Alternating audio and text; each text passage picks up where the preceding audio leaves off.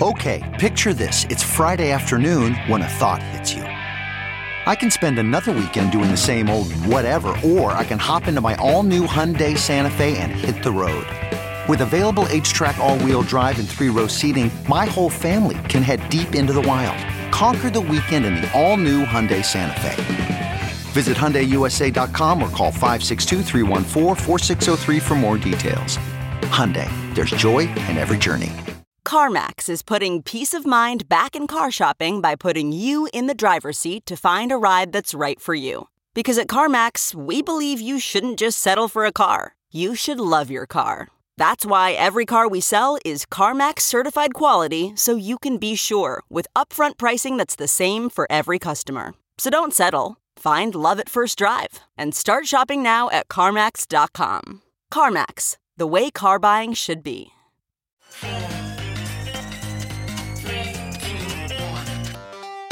Welcome back to The Breakdown with me, NLW. It's a daily podcast on macro, Bitcoin, and the big picture power shifts remaking our world. The Breakdown is sponsored by NYDIG and produced and distributed by Coindesk. What's going on, guys? It is Saturday, October 30th, and that means it's time for the weekly recap. And this week, instead of a weekly recap where we go over a little bit of every different event, I want to actually go through an amazing Twitter debate slash discussion slash conversation that actually happened last weekend. This debate was about the nature of inflation versus deflation. This is one of the most significant macroeconomic questions of the moment, perhaps the most significant macroeconomic question. And obviously, in the Bitcoin world, the inflation camp is well represented, but sometimes the deflationary camp isn't.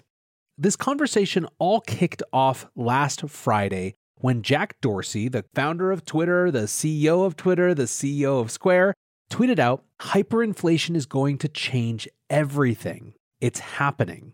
When someone from Nigeria responded to him, he said it will happen in the US soon, and so the world. This is one of Jack's highest engagement tweets ever, ever. And one of the folks who engaged with it was Cathie Wood. Now, Cathie Wood has been on the show a couple times. She's the founder, CEO, and CIO of ARK Invest. She focuses on disruptive innovation and so spends a lot of time thinking about this. Keep in mind, as well as you listen to her, that she also was one of the, if not the earliest Wall Streeters to get into Bitcoin and has long term conviction around it. But this was her perspective on this question of inflation. She tweets In 2008 2009, when the Fed started quantitative easing, I thought that inflation would take off. I was wrong.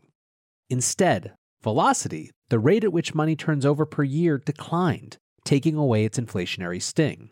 Velocity still is falling. Now, we believe that three sources of deflation will overcome the supply chain induced inflation that is wreaking havoc on the global economy. Two sources are secular or long term, and one is cyclical. Technology enabled inflation is deflationary and the most potent source. Artificial intelligence, AI training costs, for example, are dropping 40 to 70% at an annual rate, a record breaking deflationary force. AI is likely to transform every sector, industry, and company during the next 5 to 10 years. When costs and price decline, velocity and disinflation, if not deflation, follow. If consumers and businesses believe that prices will fall in the future, they will wait to buy goods and services, pushing the velocity of money down. The second secular source of deflation could be creative destruction, thanks to disruptive innovation. Since the tech and telecom bust and the global financial crisis in 2008 2009, many companies have catered to short term oriented shareholders who want profits and dividends now. They leverage their balance sheets to pay dividends and buy back shares, manufacturing earnings per share. They have not invested enough in innovation and probably will be forced to service their debts by selling increasingly obsolete goods at discounts. Deflation. The third and most controversial source of deflation is cyclical. Because businesses shut down and were caught flat footed as goods consumption took off during the coronavirus crisis, they're still scrambling to catch up, probably double and triple ordering beyond their needs. As a result, once the holiday season passes and companies face excess supplies, prices should unwind. Some commodity prices, lumber and iron ore, have already dropped 50%. China's crackdowns are one of the reasons. The oil price is an outlier and psychologically important. Oil has three sources of support on the supply side Global demand for oil is below that in 2019 and is unlikely to return to its old high, partly because its price has broken a string of lower highs and is above the 77 hit in 2018, therefore destroying demand. On the supply side, ESG, environmental, social, and governance mandates, have forced energy companies to shift capital spending from mature fossil fuels to nascent renewables. Meanwhile, banks have deprived fracking companies of funding after their near death experience in 2020. In response to the near quadrupling of oil prices since the low last year, electric vehicle adoption has accelerated, sowing the seeds of a serious oil price decline longer term. Truth always wins. But then Elon Musk wades in and he responds to Cathie saying, I don't know about long term, but short term we're seeing strong inflationary pressure. He then quoted a hilarious Babylon Bee article which says, Psaki points out that inflation doesn't matter since there are no goods to purchase anyways. NYDIG, the sponsor of this podcast, provides banks, corporate treasuries, pensions, and hedge funds with ironclad Bitcoin custody and white glove service. Learn more at NYDIG.com slash NLW. That's NYDIG.com slash NLW.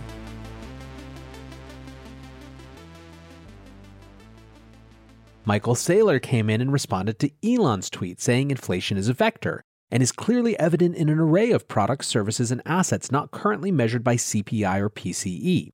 Bitcoin is the most practical solution for a consumer, investor, or corporation seeking inflation protection over the long term. But Cathie Wood is not done. She responds to Elon again. Remember, his tweet said, I don't know about long term, but short term, we are seeing strong inflationary pressure. She quote tweets that and says inflation has flared in response to COVID related supply chain bottlenecks and oil supply constraints. But, in my humble opinion, the powerful and converging deflationary forces associated with AI, energy storage, electric vehicles, robotics, genomic sequencing, and blockchain technology will bend the curve. If they expect lower prices, most consumers and businesses will defer purchases, exacerbating a decline in the velocity of money. Despite the burst in cyclical innovation during the last year, velocity is hovering at low levels. If ARK Invest is correct, the next leg will be down. I am struck by the behavior of millennials who, at the margin, are sacrificing short term consumption to pay down student loans or invest in crypto and other assets. Bank loan growth also is tepid, which would not be the case if velocity were increasing. The consensus view is that inflation will remain an issue and could get worse, suggesting that the equity and fixed income markets are incorporating it into discount rates. Deflation would be the bigger surprise. ARK Invest is open minded and would like to continue this dialogue. Now, obviously, it's not just super famous people who are in this conversation. That's what makes Twitter great.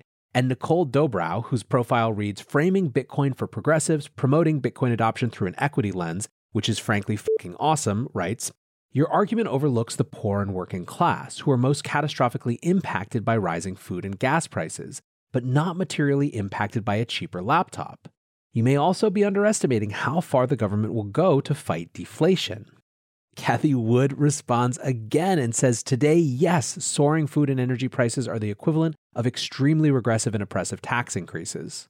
In the not too distant future, innovation, including electric vehicles and gene editing, will deliver the equivalent of massive tax cuts. Jeff Booth, who has written an entire book about deflation and the Bitcoin argument that stems from deflation, responds to that tweet and says, Cathie Wood, this is where you are missing the point. The existing monetary system of the world requires inflation to survive. Technology is the opposing force and stronger, which means the existing system must collapse or concentrate all wealth and power in the hands of a few. Now, Jeff went on to add a few more nuggets. He writes The system is based on credit. Without constant growth, the credit can't be paid back and unwinds, unwinding everything on top of it. Bitcoin could be looked at as a network transfer from one system to another because the system can't allow it. Similar to how a large company might set up a separate or isolated unit to compete against itself so it can maintain itself while transitioning to the future, i.e., the iPhone. Inflation is flared in response to money printing, which has caused supply constraints elsewhere. Government will be forced to continue printing or face a deflationary depression. Abundance in money equals scarcity everywhere else. Scarcity in money equals abundance everywhere else. Finally, when someone ragged on Cathie, Jeff responded, She is just a smart investor who understands technology's exponential trend and came to the conclusions on her own. Either way, she is right about deflation, but potentially not considering how far governments will or must go to try to offset it. So, as I said at the beginning, this is truly one of the most significant, if not the most significant, macro level debate in the world. Just look at how much energy the Federal Reserve puts into defining, explaining, and pitching us on what our expectations of inflation should be. In fact, if you listen to someone like Jeff Snider, his argument is that the Fed's main power, the main tool through which they exert power, is in fact media. It is in fact the narrative and not really monetary policy. Now, he has different reasons for that, but I think that it's an interesting way to look at this conversation when you see just how dominating inflation or deflation and expectations that arise from that are when it comes to headlines. I think one of the best things about watching this conversation unfold on Twitter over the last week is that the vast majority of people are engaging in good faith.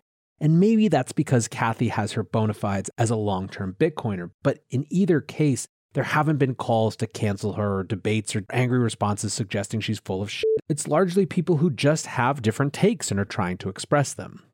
I often think about how fascinating it is that you can have so, so many smart people and still not have any sort of thing resembling a consensus on this issue.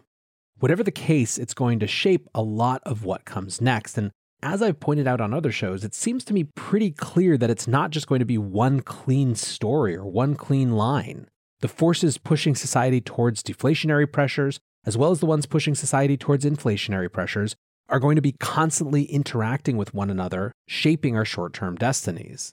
Given that, I'm glad we're having the debate, and I'm glad you stuck around to listen to this one as well. I hope you are having a great Halloween weekend, and until tomorrow, be safe and take care of each other. Peace.